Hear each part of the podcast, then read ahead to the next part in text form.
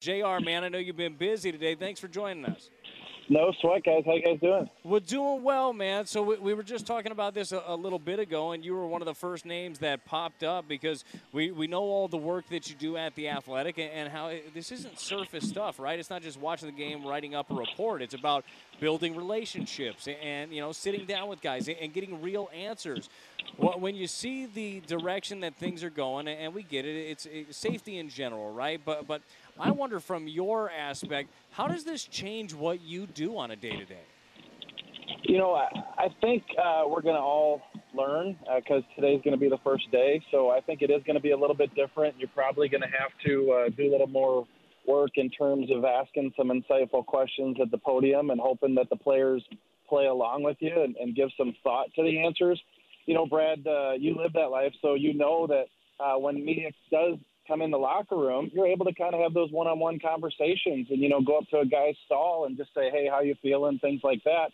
And you might get some more information that you wouldn't get at the podium. So it'll be a little bit uh, difficult, but I think even the media sees that uh, this is a health concern, and it's probably, uh, even though you know precautionary, probably something that they they need to do. Uh, but I think the bigger picture for the media is that uh, there aren't any long-term ramifications. Where, like you guys were saying earlier, that these players say, "Hey, you know what? We kind of, kind of like this." It's going to be a huge difference maker too, though, Jr. Just thinking from the post game perspective, because you know we have it here in St. Louis to where the media pull or uh, the the media relations pull out kind of player by player. They pick three or four guys to talk to. But in bigger markets, those are the ones that are going to be really affected because you know there's no more walking into a locker room and walking up to anybody you want to talk to post game. It's one or two people. Yeah, it's it's going to be different for sure, and you know like you were saying, uh, we try to dig a little deeper and we try to uh, write stories where people can gain something from the information as opposed to a player just saying, hey, we didn't play the full 60. And Alex, you know very well uh, that a lot of times post game, those are the types of answers that you get. And then now you put a player at the podium, they're probably going to be a lot more vanilla. So it will be difficult. You know, I don't have any uh, secrets right now in terms of you know how you're going to increase the coverage and and uh, continue to be able to produce uh, good content. But uh, all we know is it's something that uh, is a bigger picture here, and we're going to have to deal with it and do our best. Well, I know this, Jr. You're going to get the job done, no matter what, what the circumstances are. We know you're going to you're going to figure it out. All right, let's get into these Blues uh, a little bit. And I, I, want to hit on something from your mailbag at the Athletic because it's something we were kicking around a little bit ago, Alex and I.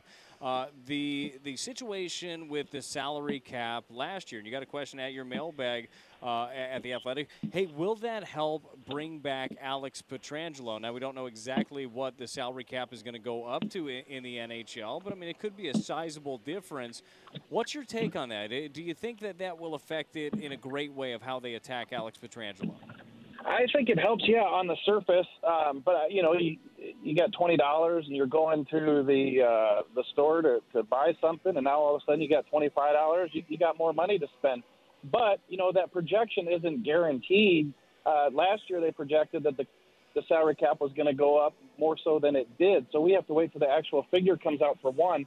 Secondly, regardless of how much it goes up, the Blues are still going to be in a bind, you know, needing to re-sign Vince Dunn. Maybe they bring back uh, Marco Scandella. Uh, you know, you have some situations with some contracts. Jake Allen, Alex Steen, people have been asked, asking about for years. Would they trade those guys to come up with some flexibility? There's going to be issues whether the, the cap stays the same or goes up a, a couple million dollars. With regard to Alex Pietrangelo, here's how I look at it. I think the Blues are at a you know a fairly set amount, whether it be eight and a half million or do they come up to nine million? And I just don't think a salary cap going up, uh, let's say from eighty-one five to eighty-four million dollars, puts the Blues in a position where they say, hey, you know what? Let's give them ten million dollars. So you know, to answer the question, I just don't think that the salary cap going up uh, puts uh, you know different perspective on what they want to pay Alex Pietrangelo. But certainly, they're going to have a little more flexibility if it uh, goes up towards the high end of that ceiling they're projecting.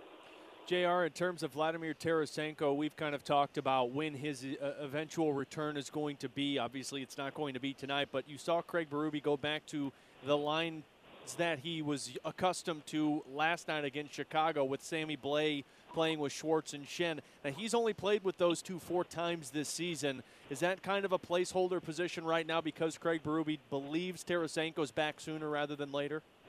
I think it could be. You know, Craig Berube and most coaches uh, they want to win each game. So for him to come out, uh, would he ever say that he's holding a place for Tarasenko and he's trying to, you know, construct his lines uh, so that he can pop him in there when Tarasenko comes back? I think that'd be hard for a, a coaching staff to uh, acknowledge. But I, I think it does make a lot of sense. Um, and, and we do know that his return is fairly imminent. You know, it could be in the next uh, week or, or 10 days or two weeks. So we know he's coming back. Uh, but I think if they didn't think uh, Sammy Blais was, uh, you know, comfortable enough to play there or that he could get the job done, they certainly uh, wouldn't put him there. But Craig Berube's had to mix up the lines because uh, he really hasn't uh, gotten all that much uh, from those lines after uh, some pretty good success there for a stretch. So uh, I, I think they like Sammy Blais there. They've shown that earlier in the season, and, and I think you're right. Um, if they can create a situation where it's an easy plug-in for Tarasenko, uh, because let's face it, we're late in the season, and you don't want to be mixing up too much uh, heading into the playoffs. JR, is it fair to say that the impact of Marco Scandella has surpassed expectations? For sure, for sure, for sure. And, uh, you know, he's a guy that uh, we had known about with the Minnesota Wild, and then he bounces around Buffalo, Montreal. And uh, he was certainly a name guy, and, and I felt like he was a, serviceable guy. But the way he's, he's come in and just looked really comfortable, I think everybody that has seen him has to uh, be pretty impressed. So this was a great find by Doug Armstrong, the pro scouts, uh, and the staff to bring him in. It was cheaper uh, than bringing in the San Jose player, and I think that there's a possibility, a possibility I just touched on that uh, maybe you bring back Marco Scandella depending on what his price tag is.